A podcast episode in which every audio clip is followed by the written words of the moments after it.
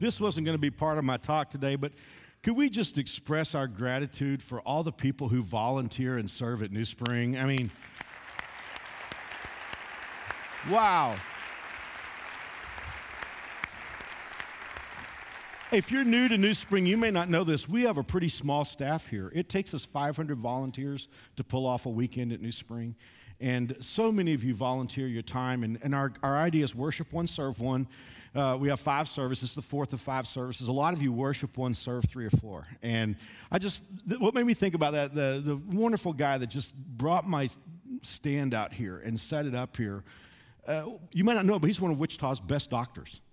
And, and I just think about how many people serve and love God and volunteer at New Spring. And, and if you're yet to get into that wonderful group, let me encourage you to, because whatever, whatever you have, there, God has a, a, way of using that for his kingdom. It's extraordinary. All right. Our series is called It's a Parent. And so obviously we're talking about parenting. And um, this is the next to the last talk. And, and the title of today's talk is You Can't Do That. Because if you're a parent, at some point, you're going to have to tell your kid, probably fairly early, you can't do that, or you have to do that. And, and we, have to, we have to deal with pushback. Let, us go back to the very first weekend of our series. I, I told you that the most important words, at least to me, in the Bible on child rearing are the three words in Ephesians 6 4 that says, bring them up. That is our goal as a parent, is to bring them up. We want our kids to be up. We want them to be the best that they can be. We want them to be the best students. We want them to be the best friends. We want them to be uh, the best as far as their potential goes. We want them to be the best when it comes to character. And let me just say this where I want my boys to be up more than in any other area is in their relationship with God. I want them to know God personally. I don't mean necessarily up in the sense of being famous or being wealthy.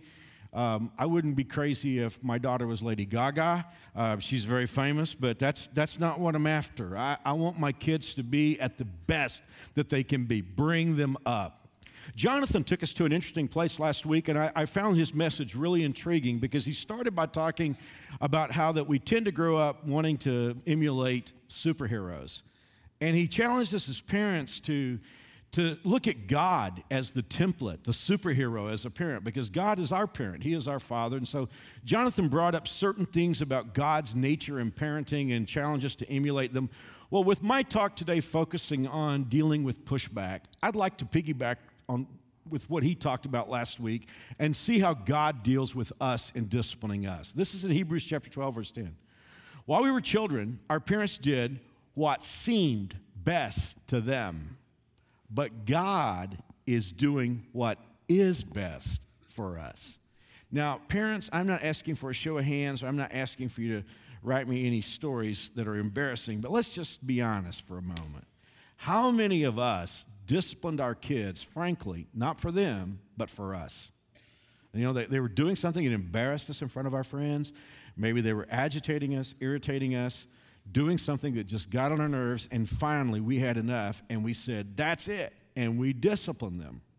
Now, it could be that we were correct in our point, but the, the fact of the matter is, if we were honest with ourselves at that moment, we weren't necessarily disciplining our kids for their own personal benefit. We were disciplining them for our benefit. And I find it interesting, the Bible talks about when God has to discipline me, and He has to discipline me. There are times when God has spanked me. There have been times when God has put me in timeout, and there have been times when God has grounded me. That is a fact. I, and you always, and you know, here's the thing when God has to, like, when I push God too far and He finally deals with me, He always lets me know it. So, yes, indeed, God chastens me, disciplines me as, as my, my parent. Certainly not every time I do wrong, or else I'd never get out of timeout. But, you know, I, I love this. It says that God disciplines me for what is best for me not for what makes him feel better, but for what is best for me. So we're going to start with that today and let that be our template. Our goal is to bring our kids up, and our goal is to discipline them in a way that we actually do what is best for them. Well, here's the thing though every parent is going to deal with pushback. Whether you're the parent of a toddler, you're parent of a teenager, you're going to deal with pushback. And if, you have, if, if you're dealing with your first child, that could be something of a surprise because you could have said to yourself, Well, I didn't think my kid was going to give me pushback. I knew other people's kids gave them pushbacks. There's got to be something in my wife's family and her past that's coming out genetically. But I'm, I'm dealing with pushback here. And it's kind of amazing because it's your kid. Well, there's a reason why our kids have pushback. Uh, it's the same reason why you and I push back against authority or against God. We have what the Bible calls a sin nature. Sometimes it calls it the flesh, sometimes it calls it the carnal nature. Simply put, because our first parents, Adam and Eve, sinned, we have a nature that's predisposed towards sin. We have a nature that's predisposed toward wrong. If you're a Christ follower, the Holy Spirit moves in, you have two natures. And if you want to read about this, you can read about it. It's spelled out beautifully in Romans chapter 6, 7, and 8 you have a conflict going on, which is why, if you're a Christ follower, one moment you can be enjoying praise. You know, Ryan and the band up here leading us in praise, and oh my God, he will not delay, and we're singing with that on the way home. All of a sudden, a word can come out of our mouth before we realize it. We're thinking, how did praise come out of the same mouth that this word came out of? And it's because we have a, an internal struggle going on. So here's the thing the reason why our kids push back against authority, whether it's authority at school or authority at home, is because they have the same nature that we have. But that's no reason to give up. Because the Bible still says, bring them up. So, parents, and those of you who love parents, it could be that you're, you're like me and you're getting close to the end of your kid raising, or you haven't had kids yet, or maybe you never will have kids, or, or whatever. But here's the thing if you're a parent, or you love somebody who is a parent, or you're just interested and intrigued with this relationship of God and you as parent and child, let me just say this if we are going to emulate God, as parents especially, there are two kinds of parenting that we can't have in relationship to pushback. And the first one is permissiveness permissiveness. That's when our kid pushes back and we say, hey, it's just not worth it. Or I'm not gonna. I'm not, I'm not going to deal with it. I'm just going to let it happen. I'm just going to let my 13 year old stand there and say she hates me and use bad language. I'm going to just let my toddler do pretty much whatever he wants to do. And, and I've, I don't counsel much anymore, but I've heard all kinds of things, you know, and reasons for why parents are permissive. You know, sometimes I hear I'm too busy to deal with it right now. Uh, I did stuff like that too, and I survived. Uh, their friends do the same thing. It's their mother's responsibility, besides the game is on. It's really kind of cute. Uh, I don't want to be the uncool mother, and this is never really articulated, but I hear it. I don't want to be the uncool mother. I want to be the kooky, ditzy, permissive mom on TV that everybody wants to be around. And this one's not funny. This one's really kind of sad and I've heard this way, way, way too many times. I really kind of think the divorce was my fault, and I don't want their time over here to be unhappy. Beside their father always lets them do whatever they want to do, and he always winds up the good guy. Or they'll grow out of it. We have reasons many times as parents for being permissive, but we need to understand that God is not that kind of parent. God is not that kind of parent with Mark. God is not that kind of parent with you. God is, we saw a few moments ago, doing what is best for us. And God loves me too much. God loves me too much to allow me to get into habitual bad behavior that has the potential to destroy my life. And so he is doing what is best for me. Now, the verse that says God is doing what is best for us is followed immediately by this verse that extrapolates God's discipline in our life. It says this no discipline is enjoyable while it's happening, it's painful. Now, again, we're not talking about parental discipline of a child, we're talking about God's discipline of us. And that word painful there, I want to give you exactly what it means in Greek. It, it means it's sad or it's heavy. Let's reread that verse and read that with the, defin- the, the definitive word there. No discipline is enjoyable while it's happening, it's heavy. Uh, there is a great therapist slash writer who writes on the subject of parent child relationships. And in the writing recently, he has emphasized the fact that the problem with a lot of parent child relationships is the parents feel that there is a problem, but the child doesn't feel that there's any problem. Like the old movie that most of you are too young to remember, what we have here is failure to communicate. And so what happens is the parent feels that there's a problem, but somehow the parent is not getting across to the child that there is a problem. The parent feels heavy, but the child doesn't feel any heaviness. Most of the time, it's because parents try to shield all of the responsibility. But what I read about the Bible and God's relationship with Mark, if God feels heavy about Mark's conduct, God wants Mark to feel heavy about it. No, no discipline at the moment is enjoyable. While it's happening, it's heavy. For a few moments, I want to talk to all of us about permissive parenting because I think it's a huge issue in our culture today. I want to let me give you just two or three reasons why I think permissive parenting is, is almost the norm. Number one, it's just our age. Again, almost, oh, actually, I'm too young for this. I'm so glad to be too young for anything, to be honest. But in 1946, there was a, a at least self anointed child behavior specialist named Benjamin Spock. Now, we're not talking about the guy with the pointy ears on Star Trek. Okay, this is a different Spock. Benjamin Spock wrote a book about parenting. Now, think about the year for a moment 1946, that's the first year after World War II. And after World War II, we had just fought the war to end all wars, and Americans were in a very good mood. They'd been through the Depression, they'd been through the Second World War, and they were, the soldiers were coming home, they were building new lives, they were getting new educations, and the whole idea was we were going to learn to live in an advanced way. And so old norms were being challenged, some of that was a good thing. And there were new ideas coming along about how we would live our lives. We would live our lives in an advanced way. And in that slipstream of thought came Benjamin Spock's book on child rearing. And Spock said, and I'm painting with a broad brush, but this was basically his premise. His book was that his, his idea was that parents had been too heavy handed and too authoritarian in their discipline, and kids had been squashed, their tender psyches had been squashed. And so the idea was to basically let kids do pretty much whatever they want to do, find self expression, and for parents not to stifle, not to stifle them with correction. The Bible has always been a bestseller, but for all that time, Benjamin Spock's book on child rearing was number two. And a whole generation of children post World War II were affected with that. Parents rearing their kids with Spock, letting their kids do pretty much whatever they want to do. Now, if you've ever wondered why the 60s came along, now you know why. And even though most of us are way too young to remember Benjamin Spock or remember the era that I'm talking about, we're still greatly affected by it today. Well, there's a second reason why there's a lot of permissive parenting today, and that's that we're distracted.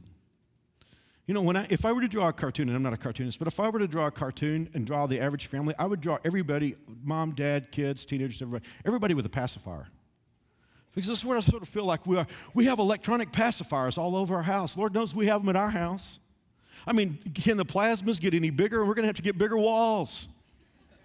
I mean, we got these huge televisions. We have theaters in our homes.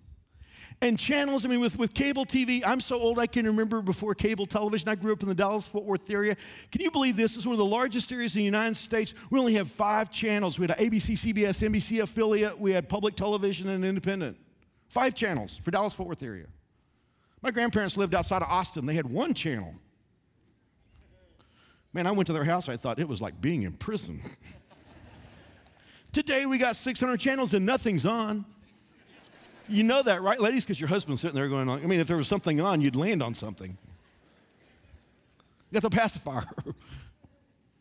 And then the internet, I mean, there's always stuff to get, and then there are all kinds of tools for the internet. We have smartphones and iPads and laptops, and I mean, it's like, and, and video games. It's like everybody comes in the house and goes straight to their pacifier. And here's the problem with a lot of parents we feel like everything is cool because my house is quiet because my kid is like hooked up mentally to the video game. We don't know what's going on. Could be playing an M rated game, could be cutting people's heads off and all kinds of stuff. We don't know. It's quiet. We'll have a pacifier in. Frankly, a lot of homes are permissive not because our values are permissive values. We just don't have a clue what's going on. And there's another reason. I know I sound like I'm, I really sound like an old guy today. I sound like the old guy that I am. But you know, my grandparents' generation, there were cultural norms that really helped families and helped relationships. There were cultural expectations for man woman relationships, cultural norms for families, cultural norms for behavior. All those guardrails are down today. And we think that we're, we're in freedom. I mean, honestly, folks, I promise you, if I hear an expression one more time, I think I'm going to kick something hard. We're evolved. Are you kidding me? Try reading a magazine article from the 40s and look at the intellectual level it was written on. We're not evolved, we're a train wreck. I mean, I mean we've, we've, lost, we've lost our cultural sense of, of reason. And, and, and, what, I, what, I, what I care about so much is I see, I see marriages forming and, and families forming in a culture where there's no help from the culture. In fact, the culture is, is almost the enemy. It's, it's, it's troubling. And, and you'll know why I make this point later on in the message. One of the reasons why we have permissive families today is there's just chaos in a lot of personal relationships. A lot of kids are growing up in chaotic homes, chaotic relationships. So, what does God have to say about permissive parenting? Well, let me give you a statement from the Bible, and I'm going to give you a couple stories. The statement I want to give you is one of my favorite verses in the Bible. Proverbs 19, verse 18 says, Discipline your children while you still have the chance. Indulging them destroys them. Now, guys, I hate it when ministers ask me to do this, but I'm going to do this. I want you to repeat this because I want us to make sure we get it. Indulging destroys them. Would you say it with me, please? Indulging them destroys them. Not indulging them affects them adversely. That's not what the Bible says. The Bible says indulging them destroys them. If you want to destroy your kids, just let them do anything they want to do. If you want to destroy your kids, just let them say anything you want to say. And see, here's what works backward about that. We think, oh, I'm being merciful. I'm being kind. I mean, my, I'm letting my kid say anything she wants to say to me. I'm letting my kid smart off to his mother. I'm letting my kid get by and come in whenever he wants to come in and violate curfews. I'm letting my kid do that because I, I'm a nice parent. I'm a generous parent. I'm a merciful parent. No. If the Bible is true, and I happen to believe it is, it's your call on what you think. But according to the Bible, if you're indulging your kid, you're killing your kid. Let me give you a couple stories from the Bible, and I find this interesting. I found, all my career, I found this interesting. Some of the Bible's greatest people were some of the most horrific parents. Isn't that strange? In fact, when you study the Bible, it's a challenge to find anybody who, who, who did a pretty good job of parenting. One of the guys in the Bible is named Eli. He was a priest, and I think Eli, as far as his relationship with God, was probably pretty good. His issue was, I think he liked to live a cushy life. And I know that he allowed himself to become obese, which is not God's plan for priests. But Eli's biggest problem was he had two sons and he did not do anything about their conduct. He did not, he, he, was a permissive parent. And he actually put his sons in the priesthood. And they wound up, you can read about this in the book of 1 Samuel, they wound up seducing the young woman who assisted, who worked on the campus of the tabernacle. And here's what God said to Eli, or about him I told him I would judge his family forever because, read this with me, of the sin he knew about. Now, my mom was in the service last night, in the late service last night, and the early service this morning. And I, I was honest with the congregation while she was in there. I said, There's stuff my mom doesn't know about. And if I can help it for the rest of my life, y'all unscrew the halos. Don't look at me that way. I mean, how many of you, the stuff you did, your mom and dad don't know about yet? Okay, that, that's going to happen. If you're a parent, your kids are going to do some things that you're not going to know about. And God didn't say to Eli, I'm holding you accountable for the stuff you don't know about. He said, I'm holding you accountable for the stuff that you do know about. He said his sons made themselves contemptible. And look at this, moms and dads, future moms and dads. He failed to restrain them. The second parent that I would like to show you is David. I'm talking about Psalm 23 David, David and Goliath David. One of the great legends, I mean, a person I honestly cannot wait to get to heaven to meet. We're talking about one of the Bible's rock stars, and yet he was one of the worst parents in the Bible. And I don't know why David was one of the worst parents in the Bible. I have a theory on it. I think that David grew up in isolation when he was a kid, and I think he was always looking for solitude. And I don't think he really liked to engage with his kids. I think he was always trying to get by himself. But I do know this I know David couldn't confront anybody. Isn't it ironic that the young man, as a teenager who walked down into a valley with a bag of rocks and went mano a mano with a giant nine feet tall, isn't it interesting that he couldn't confront anybody in his family? I mean, that gets pretty close to ringing a bell with some of us. Some of us can sit across the table and negotiate big deals, but we have a hard time talking to our kids. Well, David's family was a catastrophe, and a lot of his boys died young because of their behavior. I want to I want to tell you about a son here that you might not have ever heard of because he comes along late in David's life. His name is Adonijah. Now, I'd just like to read what the Bible says in 1 Chronicles, uh, excuse me, 1 Kings chapter 1, verse 6. The Bible says his father, that's David, had never interfered with him by asking, Why do you behave as you do? He was also very handsome, and he was born next after Absalom. Now, we could do a whole sermon on this verse that I just read to you. Absalom was David's most rebellious son. He tried to steal the kingdom from David. So notice that this boy came right after Absalom. Sometimes, as parents, we will actually have to watch the influence of one child over another child. And then on top of that, the Bible st- says here that he was very handsome. Evidently, David was proud of the way his boy looked. I mean, people must have said things like, wow, look at Adonijah. He's, like, he's handsome like his old man. And David's saying, yeah. And as a result, David never interfered with him. And he never even said, Why do you do what you're doing? David never questioned the rationale or the reasoning behind Adonijah's conduct. So, guess what happened? If you read the rest of the story, Adonijah just decided he would be king. That's what will happen with our kids. If we're permissive and we never hold them accountable, and, and we live vicariously through them, through their sports or whatever they do, don't be surprised when the kid decides someday he'll be king or she'll be king. And in that process, if you read the story, Adonijah got himself killed. It's just what the Bible says discipline your children while you still have the chance. Indulging them destroys them. Well, the first trap that we could fall into is the trap of permissiveness. And we can't be permissive parents if we're going to be like God. But now I want to talk about the second trap because I know good and well that somebody's sitting out there, and especially maybe a guy, and you're saying to yourself, Mark, you're so right, so right, so right. These permissive parents, I don't know what's the matter with them. I just don't know how to raise kids. Now, you talk about me, I know, I, I know how to raise kids. Now, I, I just, I, I, deal with it just fine. Uh, here's how I handle it.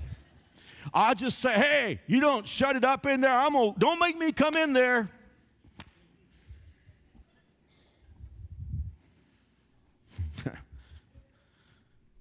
and man, the F bomb, my kid didn't learn it in the streets. My kid learned it at home from me because I said, if you don't get your, I'm gonna beat it off. Well, that's good enough for my, that's good enough child rearing for me. That's good enough for my old man. It's good enough for me. After all, look at me. I came out okay. Uh huh. You know, I want my kids good and scared. I want to talk for a few moments about harsh, authoritarian, screaming, yelling, out of control parenting.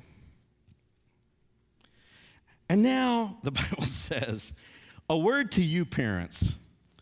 Don't keep on scolding and nagging your children, making them angry and resentful. Rather, here's our words bring them up with the loving discipline the Lord Himself approves with suggestions and godly advice. And I love Colossians 3:21. Fathers, do not embitter your children, or they will become discouraged. Let me ask you a question. When you get discouraged, because this is what God doesn't want to have, have happen with our kids. When you get discouraged, what does it make you want to do? Starts with Q. Quit, right? That's what happens with me when I get discouraged. I want to quit. I don't, but I want to. And that's the thing. God, God doesn't want our kids to become so discouraged that they just say, Why try? Well, what is it that causes our kids to be discouraged? Just back up into Ephesians chapter 6, and you can see the Bible says, Don't keep on scolding and keep on nagging your children.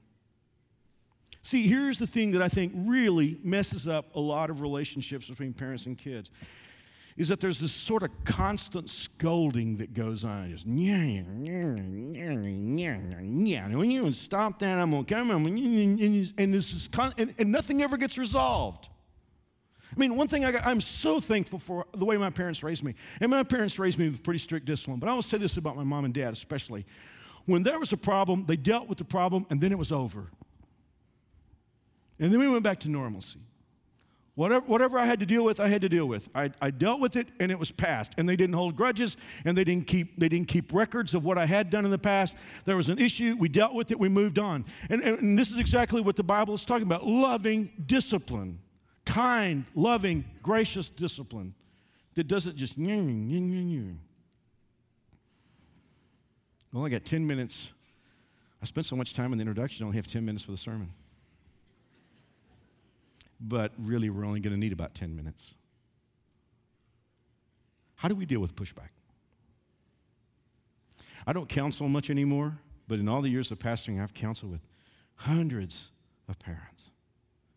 And they were asking me the question about how to deal with pushback in a family with a toddler or a you know, pre adolescent or an adolescent teenager. And, and here's the thing that I discovered. Now, think with me for a moment, please. What I discovered is that most of it was situational this kid, this situation in this time frame. How do I deal with this kid, this situation, this time frame? Well, there's no way in the world I could talk about every situation today. And besides, I don't need to because there are so many great books that deal with situ- situational discipline. Have a new kid by Friday. I love making your kid mine without losing yours. What a great one. And James Dobson's wonderful old book, Dare to Discipline. Raising Great Kids. I mean, on and on. We got some great books in our bookstore. You can go to Christian bookstores here, get on Amazon. They're wonderful books about situational parenting. But for the 10 minutes I have left, I want to talk about something else. Because, see, here's my issue. See, I, I, I, laugh about this a little bit when I, when I read all these things in the books. I think, who has time to look up the answer in a book when your four year old's going nuts in the grocery store? Or who's, who's got time? Who can remember what page the answer's on when your 13 year old stands there rolling her eyes at you saying that you're ruining her life forever? Is there a guide? Is there a philosophical, conceptual guide that, that sort of guides discipline? Is there one thought to think about? I believe there is.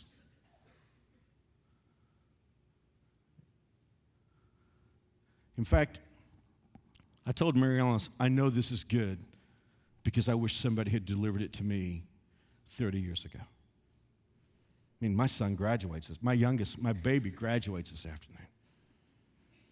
And I said this before I realized it in, in the late service last night. I said, you know, I'd like to do it, I'd like to have it to do over again. I, I don't know that I'm really excited about the empty nest. I, I loved parenting. I'd love to have another crack at it. I'd love to have another crack at it knowing what I'm about to tell you right now.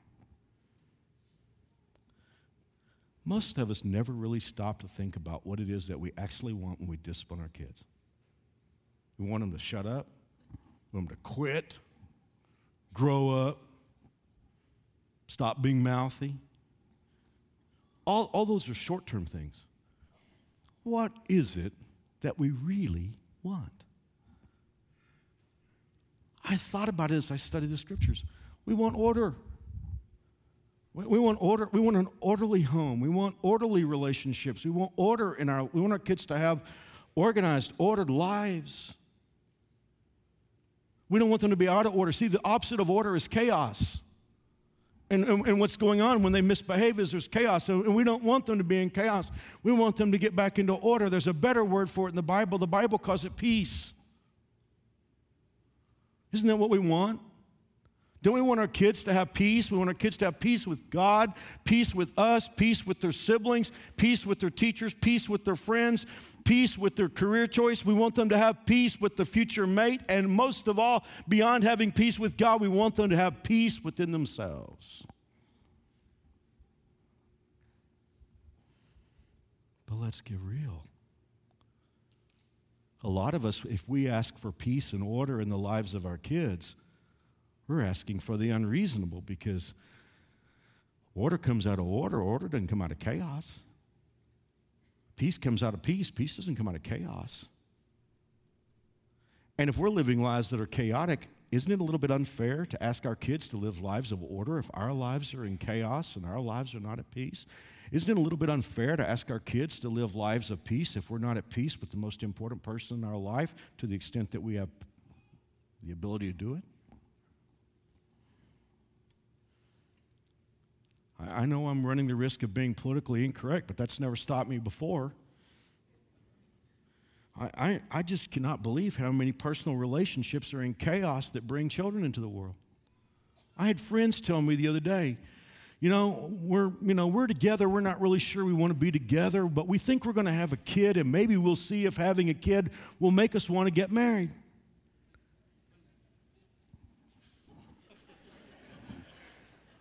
And I thought to myself, I don't want to say any bad words, but if somebody would write some out, I'd sign my name to them. I mean, it's like pop culture is like poison the groundwater. Oh, I'm not trying to listen, please. And if the last thing I want to do is induce guilt because guilt's a worth, worthless emotion. All I'm just, I'm just trying to be honest here. All I'm saying is, is it fair? I'm just speaking for kids for a moment. Is it fair to ask them to be in peace and in order if our lives are not in order? See, the thing of it is, a lot of us are, we grew up permissive kids, and now we're permissive parents and permissive grandparents. And frankly, some of us need to have a growing up experience that can take place in about 15 minutes. Our goal needs to be that we bring children into the peaceful order of a family. Now, let me just let me tell you what I see happening a lot. A lot of times, what happens in families today is that the adults are in chaos. And, and we know we're in chaos and we know why we're in chaos, and we know that we made bad decisions that put us where we are. And some, some things, honestly, and, and I, here's what I really want to be honest about. There are a lot of things you can't do anything about, and I, I'm cognizant of that, and, and I'm not trying to put pressure on you to do things, do things about that you can't change. But a lot of times it goes, it goes like this. As adults, our lives are in chaos. We're bringing a child, and we know we're bringing a child into a chaotic situation. So here's what we say we have to put the child on an island we got to put this child on an emotional island because our situation is in chaos. And so, because we're putting this child on an emotional island, our whole life and family has to revolve around this child. Our, our marriage has to revolve around this child. My, our relationships, everything revolves around this child. And we communicate the absolute wrong signal to that child because we teach that child the world revolves around him. And when that child hits 18, goes out in the real world and finds out the world doesn't think it revolves around him, we've got a problem on your hands. So here's the thing even if you find yourself in chaos right now as an adult and your relationships are in chaos, here's what you want to do. You want to get as much order in your life as you possibly can. If nothing else, just getting order in your own personal life. You said, Mark, the person I'm with is nutso and he won't do anything about it. Okay. At least just get order in your personal life. Just come to the place where you get peace in your life when your relationship with God is determined to be a person of peace and order. And here's the thing to do next you want to bring your kids into that order. You want your son, your daughter to fit into an orderly relationship. By the way, God does have an order if we're interested. It's in Ephesians 6 1 for kids, this thing about pushback. It says, Children, obey your parents. This is the right thing to do because God has placed them in authority over you. Honor your father and mother. And I know what some of you are going to do. You're going to pick up your kids from Kids World, you're going to be in the car on the way home, and you're going to say, Okay. We're going to go home and have a home of order. Mark said, You got to obey me. That's the way it works.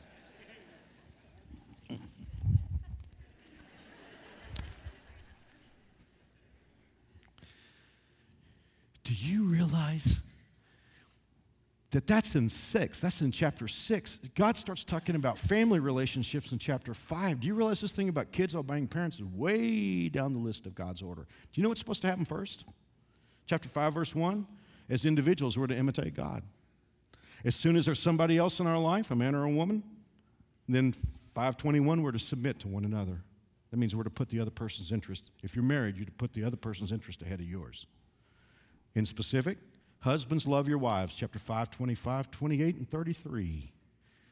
And it's not the kind of love that is in the songs and the movies, it's the kind of love that a man gives himself up for the woman he's with that he puts her interest ahead of his, her feelings ahead of his, her needs ahead of his, her enjoyment ahead of his. And then, wives, respect your husbands, even if he doesn't deserve it. Chapter 5, verse 22, 24, and 33.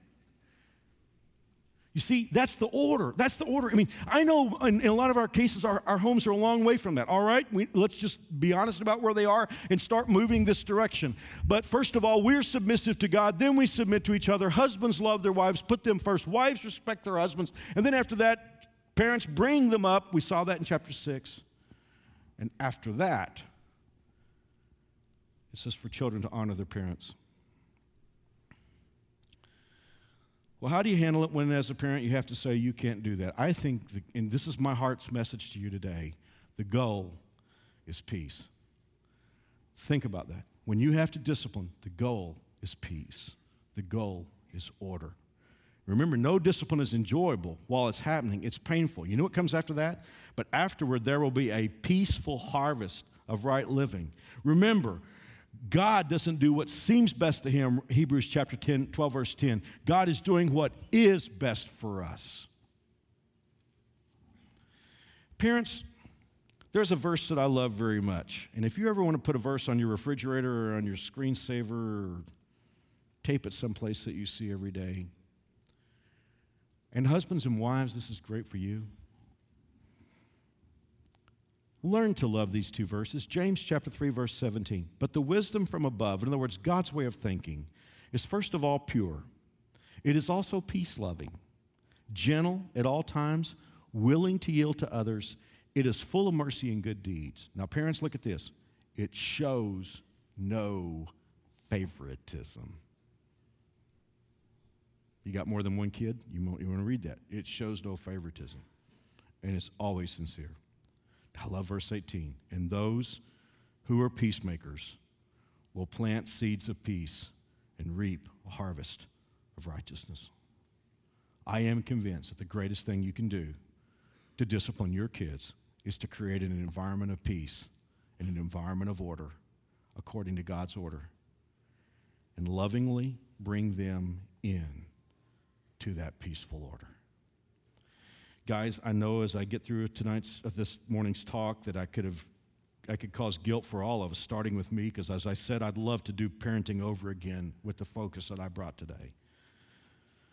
But if you're here and you're saying, Mark, I'm in chaos, my relationships are in chaos, and my kid, my relationship with my kid is in chaos.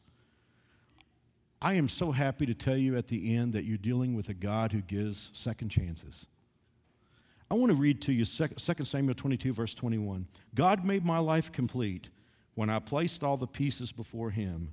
When I cleaned up my act, He gave me a fresh start. Isn't that great news? If you've got broken pieces in your relationships with your husband or wife or with your kids, bring those broken pieces to God and say, God, give us a new start. And for some of us, it'll mean being honest with our kids and saying, guys, we've been on the wrong track for a while, but we're going to get on the right track and invite them to pray with you that God will bring you and bring your family to a place of peace.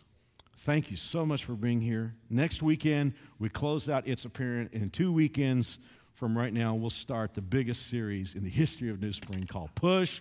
Pray until something happens. God bless you. Thank you for being here. We will see you next week.